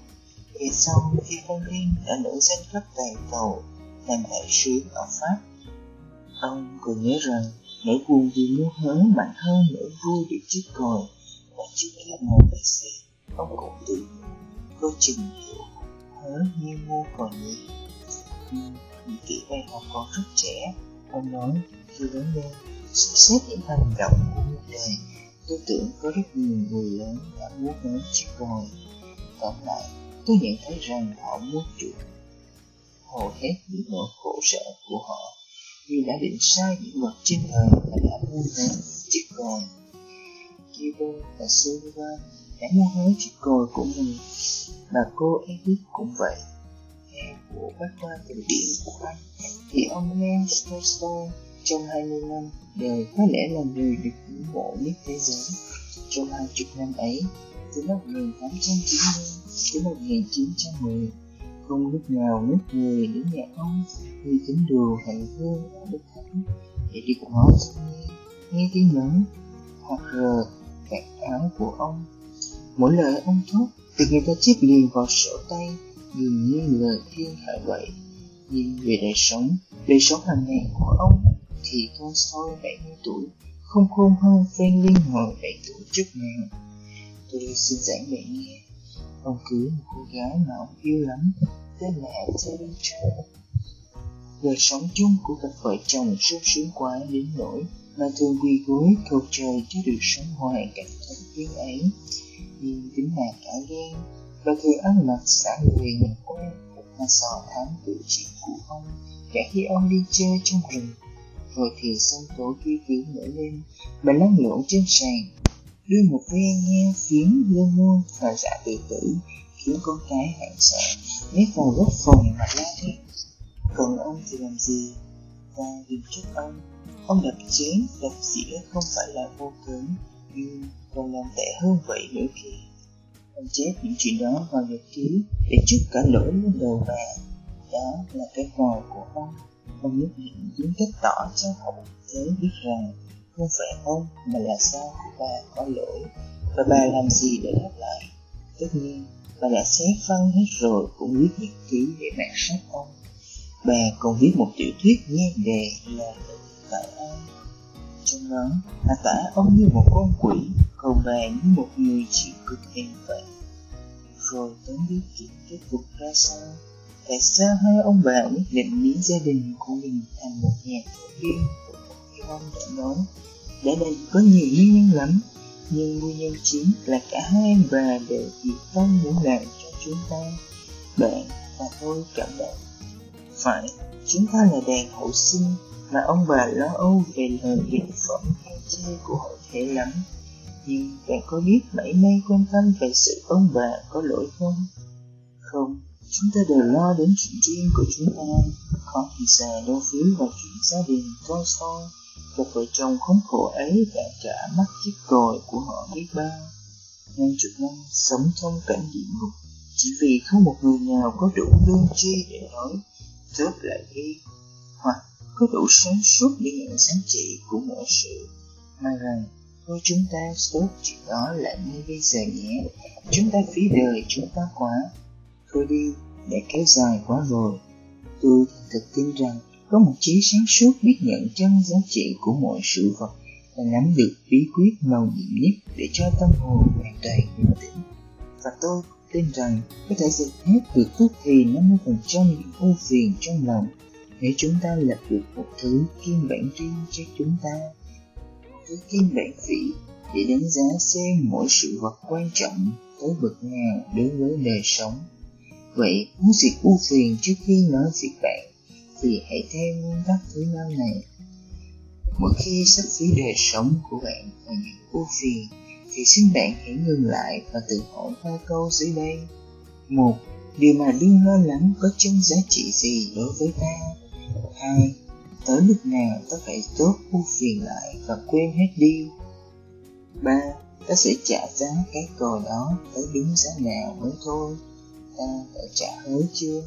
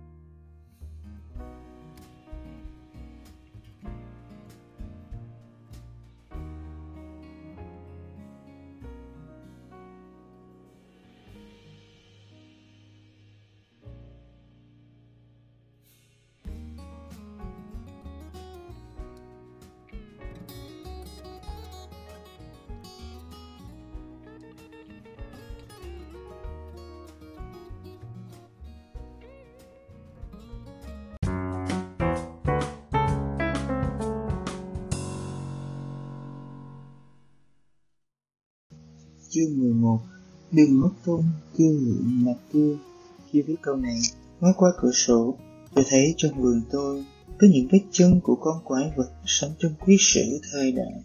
In vào đá và dịp thật. Tôi đã mua những vết chân đó Tại viện bảo tàng Peabody của Đại học C Và tôi còn giữ bức thư của viên bảo quản cam những vết chân đó có từ 180 triệu năm nay. Dù một người Mông Cổ ngu dại nhất chứ cũng không thể có ý tưởng muốn đi ngược lại 180 triệu năm của thời gian để làm thay đổi những vết chân đó. Mà ví dụ người đó có nghĩ như vậy, thì xét cho cùng cũng không điên rồ với những kẻ biết khổ sở vì lẽ không đi ngược được thời gian để thay đổi một việc mới thử xảy ra chừng 180 giây đồng hồ thế mà rất nhiều người thường khổ sở vì lỗi ấy.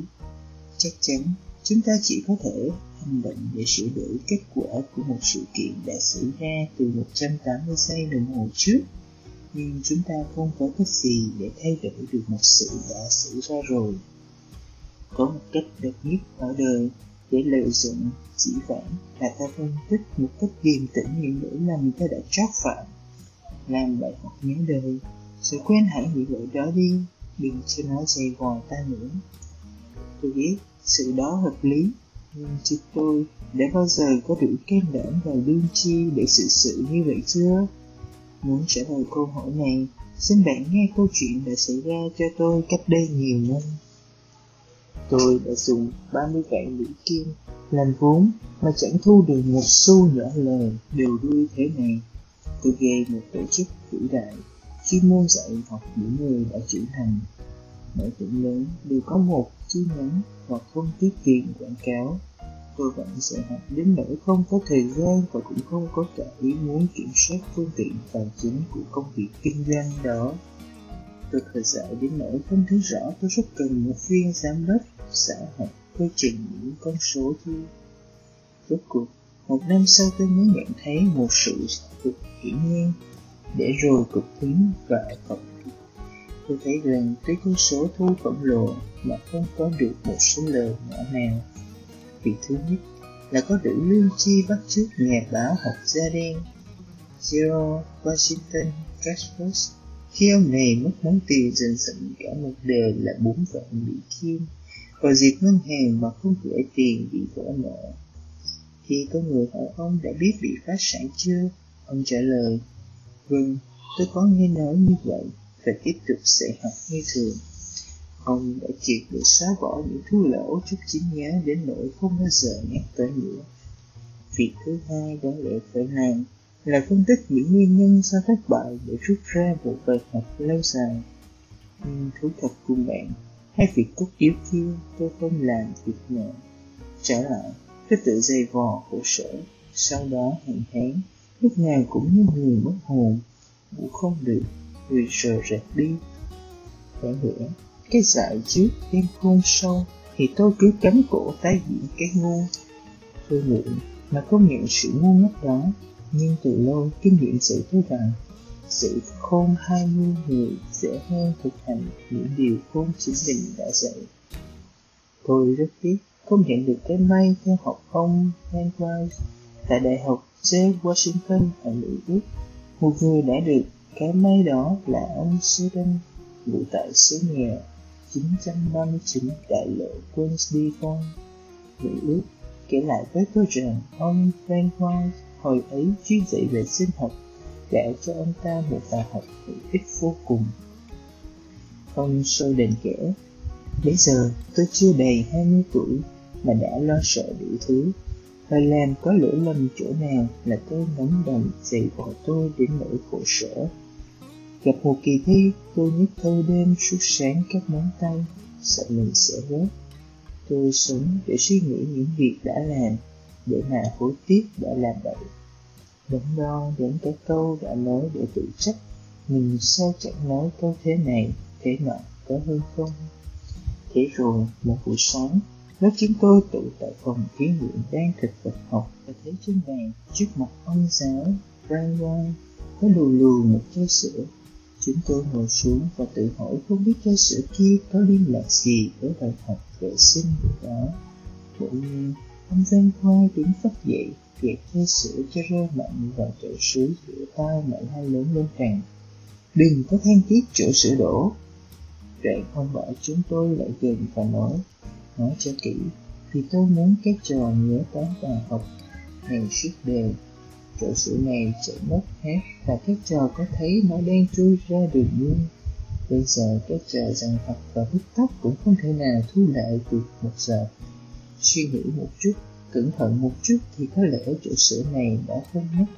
Bây giờ trẻ giờ quá rồi và ta chỉ còn có thể quên phút nó đi và bắt đầu làm việc khác. Ông Soden thêm rằng, sự chứng minh nhỏ đó nay tôi còn nhớ như in, trong khi tôi đã quên hẳn những bài học và Latin mà tôi đã từng học lại. Thật ra, trong đời sống thực tế, nó có ít hơn nhiều bất cứ môn học nào tôi đã học trong 4 năm đại học. Nó dạy tôi ráng đừng có làm đổ sữa, nếu có thể được nhưng khi nó đã đổ lá lét xuống cống chị quên phút nó đi cho xong chuyện đợt tới đây chắc có vẻ cười phẩy cho rằng chỉ có một câu phương ngôn con nhất cũng biết. Vì gì phải làm lớn chuyện như thế, tôi cũng biết thiên hạ nhàn ta về cô ấy. Khi nó ở đầu lưỡi mỗi người và nhắc đến nó thì gần như vô duyên. Tôi biết và đã nghe câu ấy đến nghìn lần, nhưng tôi cũng biết thêm rằng những câu vẽ tầm thường đó là tinh túy của đức tính khôn ngoan, lịch lãm cổ truyền từ ngàn năm trước nó là cái tinh nhiễm lịch duyệt của cả nhân loại. Cha truyền câu nối. Biết bao nhiêu đời nếu bạn có thể đọc được hết thảy những sách luận về những vô tư thì những bậc thông thái nhất trong hoàn cầu đã sợ, thì bạn cũng không thể kiếm được một sầm nào có chân nghĩa sâu xa hơn những câu phương ngôn thông dụng nhất nhân chưa tới cầu đừng lo thiếu các vua sông. Hay đừng than tiếc chỗ sửa đổ nếu ta biết áp dụng hai câu phương ngôn đó. Hơn là người mà phì phẩy thì ta không cần tới cú này một chút nào. Thật ra nếu ta biết áp dụng một số lớn những câu phương ngôn cũ kỹ thì đời sống của chúng ta gần như hoàn hảo.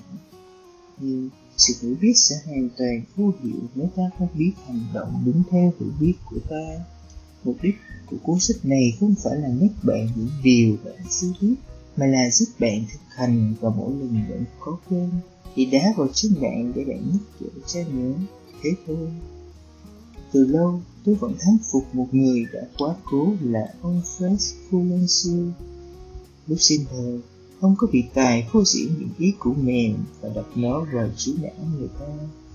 Ông là chủ bút tờ báo Philadelphia, bút và khi diễn thuyết trước một học sinh trường trung học đã hỏi họ những trò nào đã từng thấy sợi gỗ giơ tay lên?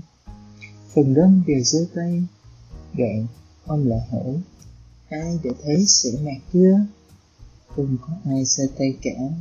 Ông liền nói để dĩ nhiên, có ai hề thấy sẻ mặt cưa bao giờ? Làm sao mà cưa sẽ nó được vì nó đã vụn như cám rồi quá khứ cũng vậy khi cái chờ ưu tư về chuyện đã qua hối tiếc khi đã muộn ấy là cái chờ đem đống mình cưa ra mà cưa sẽ vậy. Ông Conimus hồi thiếu thời là một cầu tướng kỳ khôi Khi ông 81 tuổi, nghe tôi hỏi có bao giờ phiền muộn vì đã thua một trận đấu không? Ông trả lời, có chứ, tôi thường có thói quen đó, nhưng tôi đã diệt được sự vô ý thức ấy từ lâu rồi, và tôi bình an lắm. Nước nguồn đã thoát khỏi đông băng thì còn dùng quay nguồn xây lúa sao được nữa. Vì vậy, Nước đó chẳng dùng xây lúa mà cũng chẳng dùng sẽ cây được. Nhưng vì sao, viên đạn bao giờ cũng có cách sơ nhẫn những nếp nhăn trên mặt hoặc chữa lành những vị ung bao tử của bạn. Tôi đã dùng cơm với Jack Dempsey và chàng kể cho tôi nghe cuộc bại trận khi võ sĩ China đạt chức vô địch thế giới. Cố nhiên, đó là một bạch vai vào lòng tự phụ của chàng. Chàng kể Giữa trận đấu, tôi đột nhiên cảm thấy hết thời gian. Tới hiệp thứ 10, tuy chưa xỉu, nhưng đã đứng không vững. Mặt tôi vừa tàn vừa sưng, mắt tôi từng nhắm nhìn lại. phận tôi thấy trọng tài đưa tay vươn nhau ra nhận rằng khi đã thắng tôi không còn vô địch nữa rồi. Tôi xuống đài vì không thấy đường, xứ mưa lạnh và kẻ đáng khán giả mà đi. Có nhiều người cố nắng tới tôi để chia buồn. Có người mắt lân lanh hết lệ. Một năm sau tôi tái đấu với Juni người vô ích. Thời anh nghiệp của tôi quả đã qua hẳn. Thật rất khó mà nén sâu tử nhưng tôi tự hiểu rằng sự đã ra vậy không than tiếc kẻ sửa đổ làm quả gì. Từng nên để cú qua hàng đỡ bắt ta đau phản chế. Có phải bên xe tự nghĩ như vậy hoài mà hết được tâm bệnh chăng? Không, vì số như vậy thì chưa đủ. Chàng đã thành công vì thẳng thắn, nhận sự thất bại. Rạng bước hẳn nó ra ngoài trí nhớ. Và chút hết thông minh và tương lai chàng sự vô tư bằng cách mở đại tử lo Jack Daniels, tại khu Broadway, và nhà hàng Hotel Green tại đường số 57 trao giải thưởng lớn cho đám võ sĩ hậu sinh hay là một đôi khi cũng lên võ đài biểu diễn trong ít việc Chị dị ưu tư bằng cách cặm cụi trong những công việc thiết thực để khiến thiết tương lai để nổi không còn thời gian mà nghĩ tới gì vậy nữa. Chính Jack Dempsey đã nói thêm rằng Mười năm vừa qua tôi sung sướng hơn hồi xử chức vô địch rất nhiều. Trong khi đối sử, tiểu sử và đời sống những anh hùng quá vãng và hiện tại đã từng chịu những thử thách chua cay, tôi thường kinh ngạc và cảm phục tài phi thường của họ để diệt vô tư và làm lại cuộc đời sáng lạng. Tôi có lần viếng khám xinh xinh và điều ngạc nhiên nhất là tôi nhận thấy những kẻ bị sai cầm tại đó cũng có vẻ sung sướng như bất cứ người trung bình nào được tự do. Tôi có tạo ý nghĩ đối với ông Lewis Lowe, giám đốc khám đường, và ông cho tôi biết rằng những trầm phạm kia lúc mới vô cán bao giờ cũng đầy án hận và sầu thảm nhưng sau vài tháng, một phần lớn những tội nhân thông minh hơn hết đã xóa hẳn cơ bị phận đó, đành lòng với định mạng, tự ép mình vào khuôn khổ của nhà giam và lợi dụng những phương tiện nhỏ nhặt nhất để được an toàn. Ông Brandon Levis kể cho tôi nghe một tội nhân vốn có nghề làm vườn bị giam trong khám sinh sinh nhưng vừa hát vừa trồng rau chém bông bốn bức tường cao ngất Kẻ tội phạm vừa trồng bông vừa hát đó tỏ ra có ý nhiều lương chi hơn nhiều người trong bọn chúng ta khi biết rằng ngón tay của định mạng đã viết rồi thì biến mất. Dù bạn có khôn ngoan đến bực nào cũng không thể trèo kéo được định mạng để nhờ nó xóa bỏ hộ lửa dần và hết thảy nước mắt của bạn cũng không rửa được một chữ. À, dù sao, không có sức mạnh nào ai quyền nào đem lại được sĩ vẹn trở về với bạn vậy chúng ta nên nhớ quy tắc thứ bảy này đừng có mất công thưa vụ một thưa